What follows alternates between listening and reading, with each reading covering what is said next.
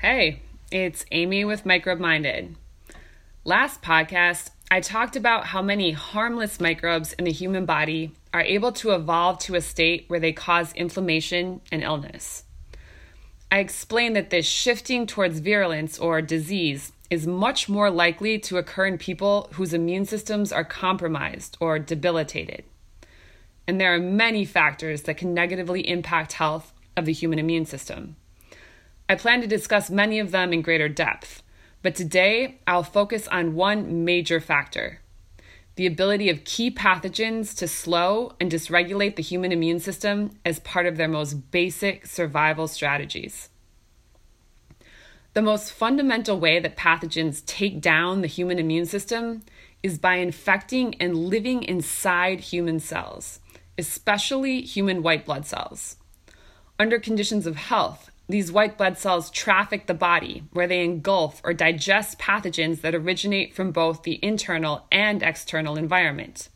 But many key pathogens have evolved to thwart this process.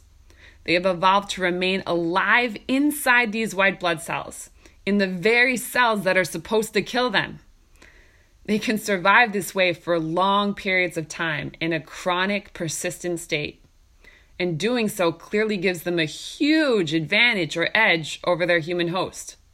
If the situation was compared to a human war, it would be as if a soldier were able to inhabit the body of its opponent and then make the opponent act in its own interest. There are two main implications of this intracellular persistence. One, the infected cell is unable to perform its basic immune system duties. Two, any pathogen inside the infected cell can interfere with the way the cell encodes its human DNA. Let me explain the second point in more depth. The center of every human cell has a copy of a person's DNA. This DNA codes for the about 21,000 human genes that determine who we are and how we deal with our environment. These genes are eventually translated into proteins proteins that direct our human pathways to correctly regulate the immune system, the nervous system, human metabolism, and other critical aspects of human function. It follows that any pathogen able to persist in the center of a human cell can directly mess with the cell's DNA and the vital human processes that it regulates. The situation could be compared to a computer hacker Imagine a hacker that not only breaks into your computer, but gains access to the programming code that directs your operating system and websites. By either directly altering the code or changing the way the code is translated into programs, the hacker can cause your computer to malfunction in an almost infinite number of ways. Here's an example of how a pathogen can dysregulate a human cell in the above fashion a research team in Louisiana studied what happens when cytomegalovirus, or CMV, infects a human white blood cell. They found that CMV significantly changed how the cell expressed its human genes. In fact, the virus turned up the expression of 583 human genes and turned down the expression of 621 human genes. These changes were so profound that the infected white blood cells actually changed into an entirely different type of cell an inflammatory cell that promoted CMV's ability to infect neighboring cells. No wonder then that, as the paper points out, chronic CMV infection is associated with gastrointestinal disease, hepatitis, and pneumonia, but also with chronic inflammatory conditions like heart disease. A recent study by researchers at Stanford confirms how broadly CMV can reprogram the human immune response. The team studied identical twins and isolated cases in which one twin was infected with chronic CMV and the other was not. They tested the activity and function of 204 different parts of the human immune system in each twin. These 204 immune system parameters included the amount and frequency of certain immune cells, the ability of such cells to signal, and the concentrations of immune system proteins called cytokines. they found that in general, 119 of these immune system parameters were altered in the twins with CMV. In fact, they calculated that in people infected with CMV, the lifelong need to control the virus causes approximately 10% of all T cells in the body to become directed against it. This led the team to conclude that the immune response is, quote, very much shaped by the environment and most likely by the many different microbes an individual encounters in their lifetime. Okay, but how exactly does this major pathogen interference happen? All human pathways that control the immune response, metabolism, cognition, etc., are regulated by receptors, protein molecules that control pathway signaling. In very simple terms, receptors function in a lock and key fashion. Imagine that you want to get into a very secure house. You might have to first open locks on the outside door. Then you might open or adjust a series of other locks on inner doors or other checkpoints before finally entering. Now, picture these locks as receptors associated with a human pathway. Under conditions of health, very specific human proteins bind into each receptor. These proteins are analogous to the keys in my house example. If the correct human protein or key fits into the correct human receptor or lock, the receptor protein complex changes shape in a way that allows that part of the pathway to correctly move forward. This process happens over and over at each receptor checkpoint until the pathway fulfills its final correct role in the body. Now consider this. Many pathogens have evolved to create proteins that are very similar in size and shape to human proteins. This redundancy is sometimes called molecular mimicry. If a pathogen with this ability survives inside a human cell, its own proteins may begin to bind into human receptors. Gradually, the human proteins meant to control a particular receptor may be increasingly replaced by these similar enemy or pathogen proteins. And what happens? The slightly different shape of the pathogen proteins cause the receptor to act and signal differently than it would under conditions of health. An excellent example of the above that I've discussed in several published papers is the ability of pathogens to dysregulate activity of the human vitamin D receptor, or VDR.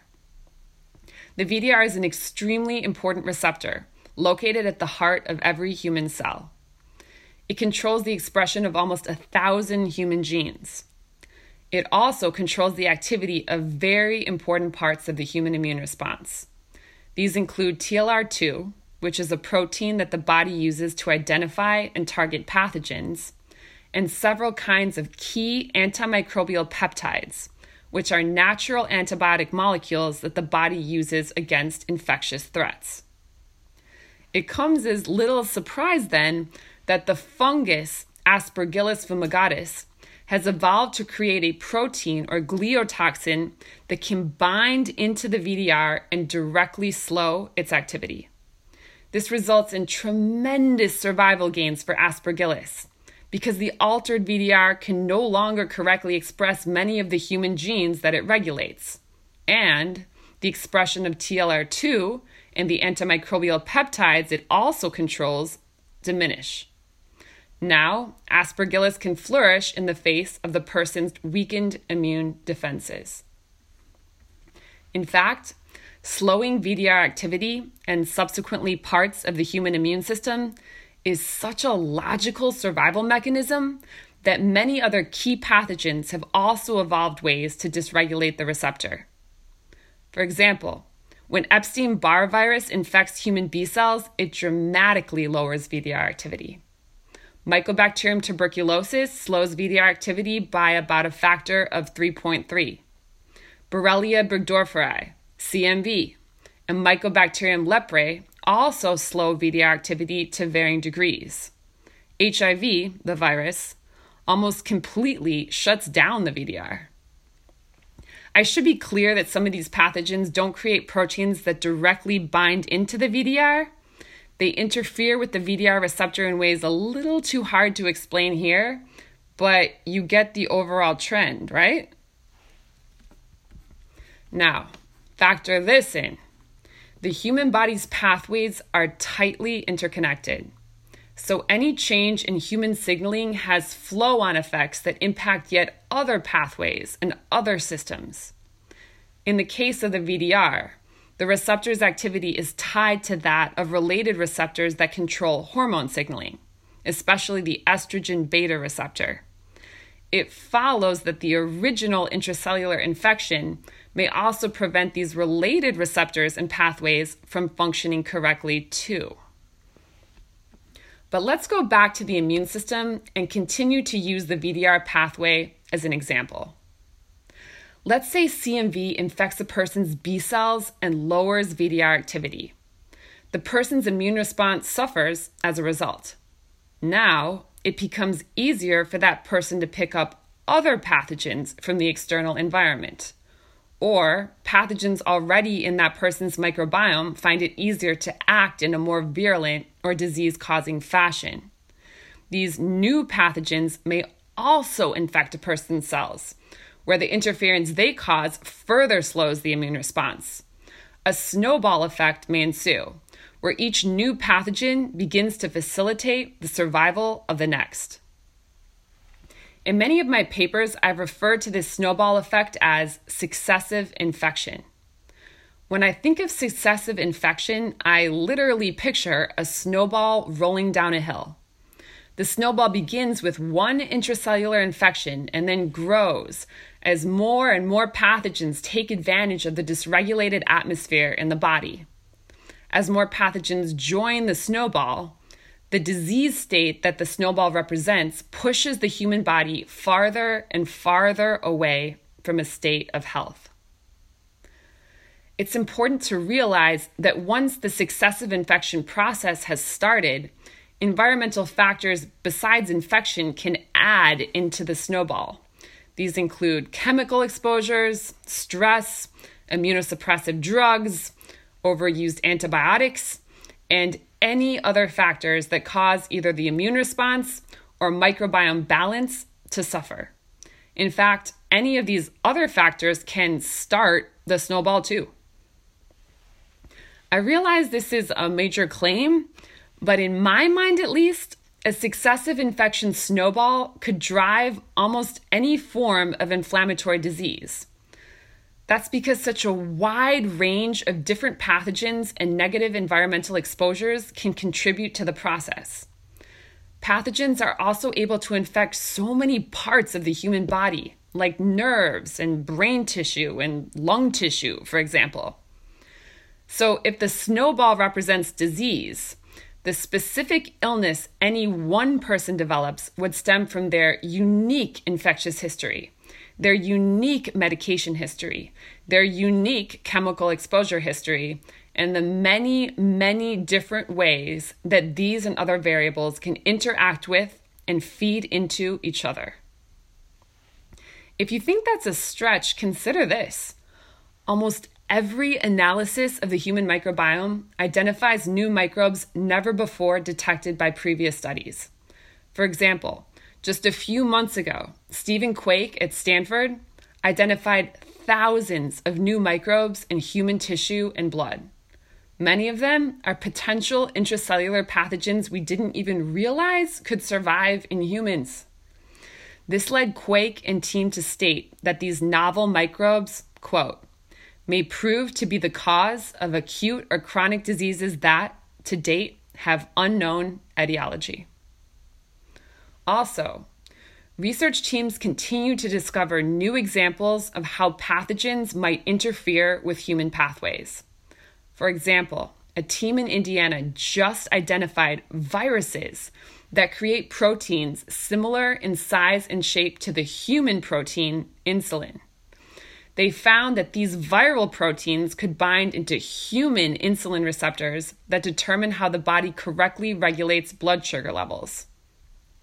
The viruses that create these insulin like proteins are regularly detected in human blood and fecal samples. The team concluded that, quote, since only 2% of human viruses have been sequenced, this study raises the potential for discovery of other viral hormones, which, along with known virally encoded growth factors, may modify human health and disease. So I'll end on the following note Never underestimate the power of intracellular infection. Human microbiome studies that fail to account for possible intracellular pathogens may miss part of a larger, more important picture of disease. For example, the gut microbiome dysbiosis or imbalance, now tied to many inflammatory conditions, may be a downstream result of intracellular infection in the blood or other tissues. In effect, the widespread drop in immune system activity driven by intracellular pathogens may set the stage for an atmosphere that favors gut microbiome imbalance. This is certainly the case in HIV/AIDS, for example. Okay, that's it for now. Next podcast, I'll go more into immunosuppressive drugs, antibiotics, and other factors that can also compromise either the human immune system or the microbiome. Talk then.